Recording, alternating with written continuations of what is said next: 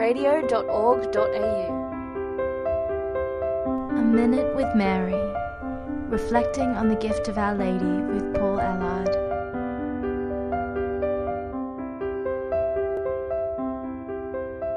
As Scripture reveals and the Church definitively teaches, Mary was taken body and soul into heaven. Rightly and logically, Mary was the first of humanity to receive the fruits of the redemption of her Son. Like Jesus, her body was gloriously resurrected, and we too look with hope to join them in the day of the final resurrection. No one has ever lived the fourth commandment better than Jesus. He honored his father and his mother by giving to her as gift all the graces that he had by nature of his divinity. Would we expect Jesus to do anything less?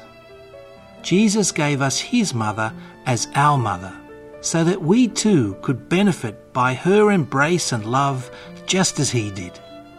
Jesus has given Mary the power of intercession like no one else.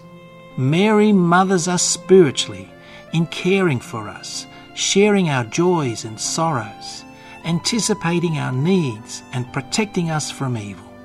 Only Mary can take us to the depths of the Sacred Heart of Jesus, because only her Immaculate Heart is united to his in this unique mystical way. Let us never fail to thank God for the gift of his Holy Mother.